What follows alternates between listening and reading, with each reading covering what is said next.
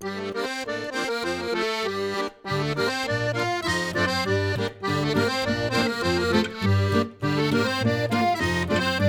ne sais pas où je vais, oh ça je l'ai jamais bien su, mais si jamais je le savais, je crois bien que je n'irai plus. Aujourd'hui je t'aime, oui mais demain on ne peut jamais être sûr de rien. On va toujours seul sur la route. Ah, C'est pas mal là, dis donc.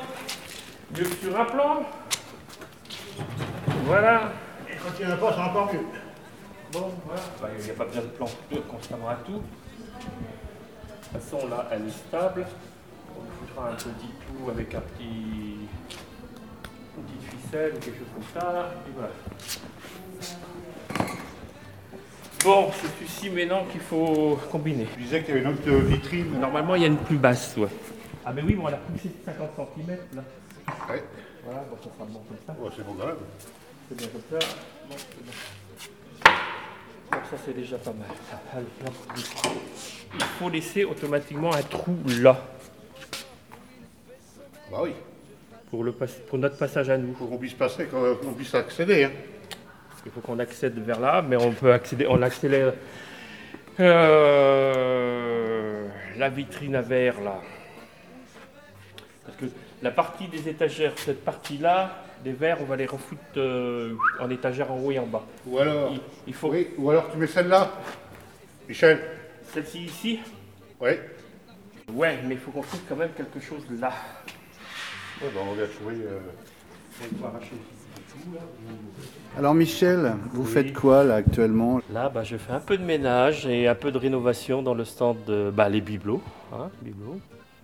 On profite de- du confinement pour euh, faire le nettoyage, comme ça on a besoin toujours. Donc voilà quoi. Là, j'ai fait tout la pose de tissu ici, tout le tissu là-bas, le devant du comptoir. C'est votre stand habituellement C'est mon stand habituel. D'accord. Là, il est un, un petit peu court recouvert parce que euh, avec le plafond, bah, on a toujours un petit peu les, les, petits, les petits trucs qui tombent. Alors donc voilà quoi. Autrement, c'est mon stand, c'est moi qui prépare tout, qui fait le ménage, qui fait la mise en place et qui fait la vente. Plus un jour ici, l'autre là-bas. La SNCF ne m'aura pas. Et toi qui n'as qu'une seule adresse, au pauvre si tu. Ce qui arrive avec les camions, tout est déchargé à la recyclerie et c'est pré-trié. Donc le, le pré-triage là-bas est fait avec d'autres compagnons. Il y a un pré-triage, tout ce qu'on appelle le bric-à-brac va sur l'extérieur. Et tout ce qui est vaisselle plus élaboré, style porcelaine, faïence, tout ça, hop, c'est mis en caisse. Et moi, le matin, mon rôle est d'aller là-bas chercher toutes les caisses qui sont faites. Et après, je déballe et je vois ce que je reçois. Les prix, c'est Bibi qui les fait tout seul. Euh, moi, je pars d'un principe. Je regarde l'objet et je me dis combien moi je mettrais pour l'acheter. Voilà. Et c'est de là que découle le prix. Il y a beaucoup de gens qui regardent sur Internet, où ils prennent la photo, ils vérifient chez eux, puis ils reviennent acheter une fois que c'est. Voilà. On travaille beaucoup avec les brocanteurs. Avec moi, ils savent très bien qu'il n'y aura jamais de réduction ni quoi que ce soit, mais bon, ils savent très bien que si l'objet que j'ai mis vaut ce truc-là, ils l'achètent automatiquement. Je vais vous expliquer ce qui est arrivé il y a deux ans. On a reçu une fameuse cave à champagne, tout en cristal de Lorraine. Alors pour euh, faire le gogo devant tous les brocanteurs, on l'a exposée. On a cherché le prix. Donc elle était évaluée à 2000 et un peu plus de 2000 euros. Et puis on l'avait mis à 1500 euros ici. Ah, ah, le bel objet. C'est vrai que c'était un bel objet. C'est la première fois je suis resté babattu. J'ai dit putain, j'aimerais bien avoir un truc comme ça chez moi. Ici, la clientèle ad hoc pour les bibelots, il ne faut pas que ça dépasse euh, 100, 150, voire 200 euros. Moi, je sais qu'à partir du, de la mi du mois, ah, ça y est, on, on sent que le porte-monnaie un petit peu en baisse. Donc, bon. Alors, bon, si le client, c'est un habitué qui n'exagère pas trop, on le fait. Si c'est un premier client, bon, on essaye de pas trop. On, met un petit, on lui explique le pourquoi de- du refus de la, de la baisse du prix. Mais bon, après, bon, sachant que s'il reviendra une fois après, ou deux fois après, ou trois fois après, il y aura toujours un petit tarif. Alors, tout en sachant que je préfère que ça soit moi qui le fais de mon propre gré, donc dans mon cœur, que le client me dit, monsieur, voilà, je peux avoir... euh, non, à coup sûr, c'est niette. Mais par contre, bon, si un client arrive, on voit que le produit a un peu plus de mois en salle, bon, bah, on, fait une petite baisse, une petite ristourne. Le client, il est content, moi, je suis content parce que c'est parti. Et puis voilà, parce qu'il faut que les objets, ça tourne, puisqu'on reçoit quantité d'objets, donc euh, il faut que ça tourne. Alors justement, en ce moment, euh, les objets ont un peu du mal à tourner. Là, ça va être. euh, je me creuse la tête aussi parce que j'ai.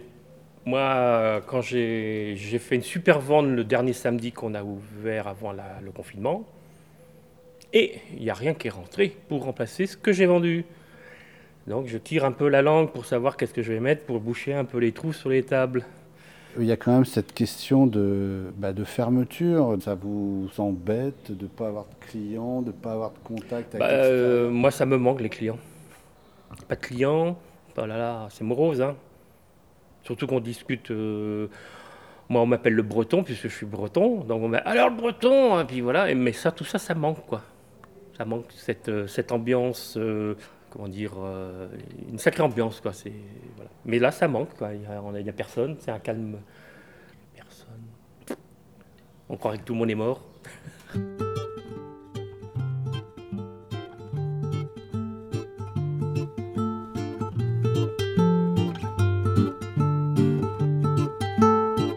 Cette période-là a mis en fait euh, de découvrir euh, des compagnons, voilà. Parce qu'il y a des compagnons qui sont arrivés, on les connaissait pas, on les connaît pas. Ah, celui-là, oui, bon, on ne va pas discuter avec lui parce que bon, on sait pas ce qu'il vaut. Et en fait, bon, non, on aurait pu passer à côté sans les voir, quoi. Alors que là, bon, bah, on passe plus à côté sans le voir, on va vers lui plutôt. J'ai croisé le bout du monde. Des petits matins au café crème. Je taxais ma première blonde. Ce virus, comment il est vécu, comment il est abordé ici? Bah, il est abordé dans le sens qu'on en parle assez souvent, quoi. Au- Aussi bien euh, compagnons qu'avec les responsables, on est obligé. Tout en sachant que moi j'ai maman, ma mère, qui a attrapé le- la maladie en question. Bon, j'ai pas de nouvelles, je peux pas me déplacer. Et puis, elle a encore 10 jours à faire encore à l'hôpital, puisqu'elle n'est pas en réanimation, mais elle est en, en soins intensifs. Bon, vu son âge, 84 ans, je crois que voilà. hein. Mais bon, elle habite de la Bretagne, moi je suis ici. euh, voilà quoi, c'est un petit peu aussi, des fois je me mets un petit peu en recul par rapport à ça parce que il faut aussi penser que maman c'est maman et puis voilà quoi. D'ordinaire, vous la voyez régulièrement Non. Non? Non, nous c'est problème quand on se retrouve à Emmaüs, euh, la famille s'est mis à part. Et donc euh, nous, on se voit de temps en temps. La dernière fois qu'on s'est vu, c'était pour une sépulture, donc voilà, donc on essaye de. Et vous, personnellement, ça vous fait un peu peur, euh, ce- Oui. cette maladie? Oui, et puis là, euh, je vais vous dire une chose. euh, là, ça va être dur de reprendre. Il va y avoir une, une certaine peur. Parce que la peur qu'un client nous rapporte ça ici, qu'est-ce qu'on fait, comment qu'on fait et tout. Il y a cette peur-là aussi qui vient, qui, s'accroche depuis deux ou trois jours. Là, je sens que, bon, on va reprendre le boulot, mais oui, mais le client, euh, voilà. Ça, on va s'occuper pour faire un circuit au niveau de la salle et tout ça. Même ici, au niveau des bibelots, il y aura peut-être un petit circuit à faire, ou enfin bref. Ça va être dur, mais enfin on le fera. On est obligé de le faire. Bon, ben, porter un masque déjà, ça va être dur. ça, ça va être le, la chose très dure, le masque, je crois. Enfin bon, on fera avec. Et on sera obligé de le faire. Si tout marche bien, je pense que début juin, on devrait être bien. Bien pour commencer une, bonne ouverture et puis hop. Mais bon, il faut passer, il faut, rester dans l'attente, quoi. Puis c'est pas nous qui décidons. Dans ma vie, d'accord, j'ai eu des hauts, des bas, des trucs comme ça, mais je crois que là, ça c'est, ouais, on le ressent. Puis il y a, comme je vous disais tout à l'heure, cette peur qu'il y a de reprendre le travail et puis éventuellement, on ne sait jamais, d'être contaminé par quelqu'un qui vient de l'extérieur. C'est, là qui, la petite peur, c'est de machin. J'ai connu des choses, mais bon, là, non, ça c'est vraiment le. Je crois que pour tout le monde c'est pareil, je pense. Certainement, il y aura les habitués en premier. Les habitués, on va essayer de, euh, de, se parler comme on se parlait avant, mais bon, il y aura pas de. Je pense pas qu'il y aura peut-être un petit peu de différence parce que bon, il y aura le port du masque, il y aura si, il y aura- il d'autres petites contraintes, euh, mais après, il n'y a pas de souci. Le client, il sera le, bien, le bienvenu, puis il restera le client qui était avant, après, et puis voilà. hein, ça. C'est notre clientèle. Il faut penser à ça. C'est eux qui nous nourrissent. Il ne faut, pas- faut pas non plus euh, jeter tout à la, hein, le bébé, et puis la baignoire, et puis tout le truc avec l'eau du bain. hein. Non, non, il faut. Mais bon, c'est- plaisant de travailler dans le bibelot. et je lui bénirai cette terre. À l'autre